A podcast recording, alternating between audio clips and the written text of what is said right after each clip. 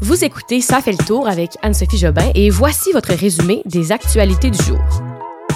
Le jour J est arrivé. C'est aujourd'hui que le gouvernement sera élu. Bilan du convoi anti-CAC de samedi et l'assistance vocale Alexa révèle à une femme que son copain la trompe.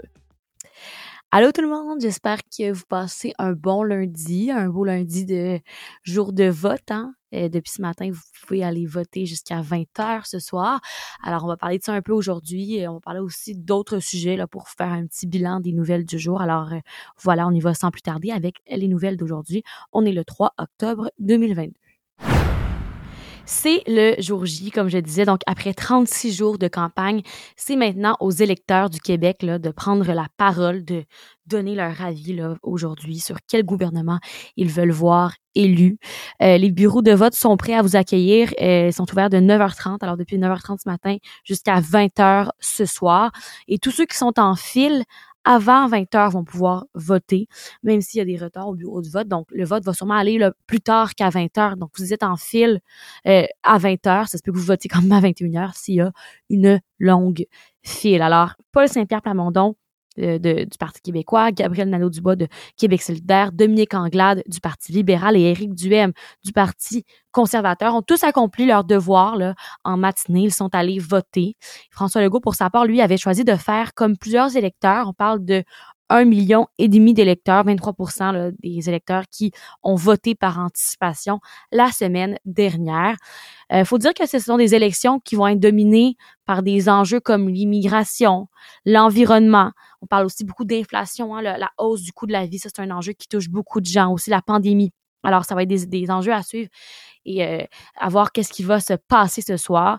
Les soirées électorales sont vraiment disponibles. On peut regarder ça sur Radio-Canada, euh, TVA, aussi à la radio comme Cogeco, c'est possible d'écouter euh, les émissions. Bien sûr, moi, j'aurai pas d'émission spéciale, mais je vous fais un petit bilan ce matin. On ne sait pas quel gouvernement sera élu. Les sondages disent beaucoup que ce sera la CAQ, hein, on le sait. c'est très probable que ce soit la CAQ qui soit réélue ce soir. Mais euh, ce qui va être excitant de suivre, ça va être de voir quel gouvernement formera l'opposition officielle. Alors, ce sera à suivre ce soir. Je veux revenir avec vous sur ce convoi anti-CAC. J'en avais parlé jeudi dernier que samedi s'organisait un convoi, un peu comme le convoi de la liberté, mais cette fois-ci, un convoi où on disait dehors la CAC, hein, le but étant de sortir François Legault du gouvernement. Euh, un petit bilan de ce qui s'est passé avec vous. Alors, il y a eu beaucoup de manifestants qui ont pris d'assaut les rues de la ville de l'Assomption samedi. Le but, c'était vraiment de dénoncer les mesures sanitaires hein, du gouvernement Legault qui ont été mises en place durant la pandémie. Euh, on comptait environ entre 850 et 1000 personnes en milieu d'après-midi. Euh, c'est ce que dit le maire de l'Assomption, Sébastien Nadeau. Alors, il y a de nombreux convois de véhicules qui sont venus des quatre coins de la province, qui ont convergé vers la région de la Naudière pour manifester devant les bureaux du premier ministre. Euh, et c'est le député sortant aussi de l'Assomption, François Legault, lui, est dans cette euh, circonscription-là. C'est pourquoi les gens sont allés manifester là-bas, si vous vous le demandiez. Et les manifestants se sont d'ailleurs arrêtés devant le CHSLD L'Assomption parce que vous savez, durant la pandémie, bon, il y a eu beaucoup de mesures sanitaires dans les CHSLD puisque c'est un virus qui euh, met beaucoup à risque les personnes âgées. Alors, les manifestants se sont rendus devant un CHSLD et ont dit euh, qu'ils appelaient à la justice pour nos aînés. Alors, ils ont mis des bouquets de fleurs parce qu'on sait, là, il y a beaucoup de, personnes âgées qui sont décédées dans les CHSLD pendant la pandémie. Mais finalement, pour faire un petit bilan de cette manifestation-là, ça n'a vraiment pas été trop pire. Moi, je suis passée devant, euh, lorsque je me dirigeais vers Québec ce week-end, il y avait beaucoup de voitures avec des drapeaux. Ça semblait être assez occupé, mais finalement, ce que la Sûreté du Québec et euh, le service de police de l'Assomption ont constaté, ont constaté pardon, c'est que aucun euh, débordement n'a été signalé. Petite nouvelle en lien avec l'actualité en Russie ben, en Ukraine aussi, en fond, le conflit, la guerre en Ukraine, euh, je vous en ai parlé souvent, je crois, durant la saison 1 du podcast, de cette journaliste russe qui était manifestante. Là. Ben, en fait, c'est sûr que vous avez vu ça passer, ça a vraiment fait la une. C'est la journaliste russe Marina Ovsianikova qui euh, est vraiment connue pour s'être opposée à l'antenne contre la guerre en Ukraine. Elle est vraiment là, recherchée en ce moment, activement recherchée par les autorités russes, par le Kremlin. Rappelez-vous, là, elle s'était mise à l'écran en direct durant un bulletin de nouvelles avec une pancarte qui disait non à la guerre, les Russes sont contre la guerre. Elle disait arrêtez la guerre, non à la guerre, bref. Et euh, ça avait vraiment fait la une parce que, bon, à ce moment-là, les médias russes vraiment là était complètement des mensonges à la population disant qu'il n'y avait pas de guerre, que c'était normal ce qu'il faisait, il voulait aider l'Ukraine et elle, elle savait que c'était faux ce que la propagande des Russes. Alors elle avait fait ça durant un téléjournal et là, euh, elle a 44 ans cette dame, elle est poursuivie pour diffusion de fausses informations sur l'armée russe. Et euh, son ex-mari, lui, là, a annoncé qu'elle s'était échappée. Euh, elle n'avait donc pas respecté son assignation à résidence parce qu'elle était supposée rester chez elle euh, jusqu'à ce que son procès ait lieu. Alors voilà, peut-être qu'on va pouvoir faire un suivi là-dessus dans les prochains jours.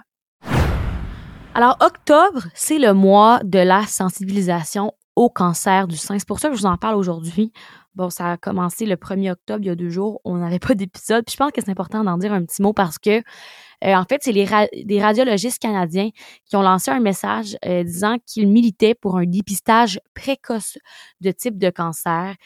Euh, parce que vraiment, le cancer du sein, c'est le deuxième cancer le plus meurtrier pour les femmes.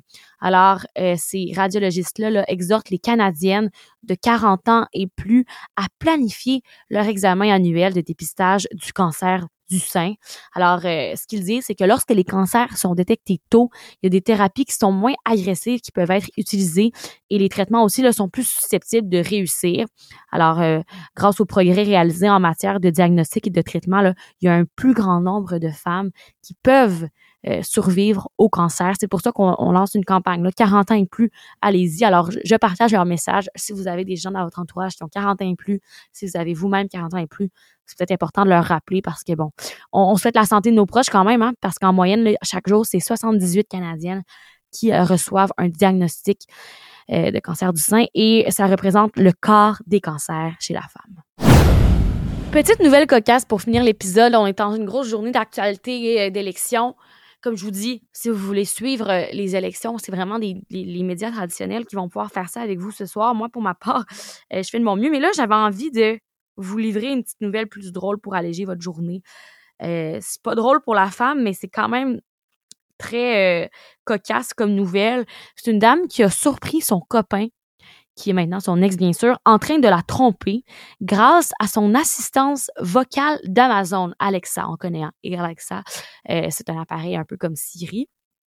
Alors, elle est allée dans son onglet historique de la voix sur Amazon pour se rendre compte que sur son compte étaient disponibles des moments audio captés par Alexa.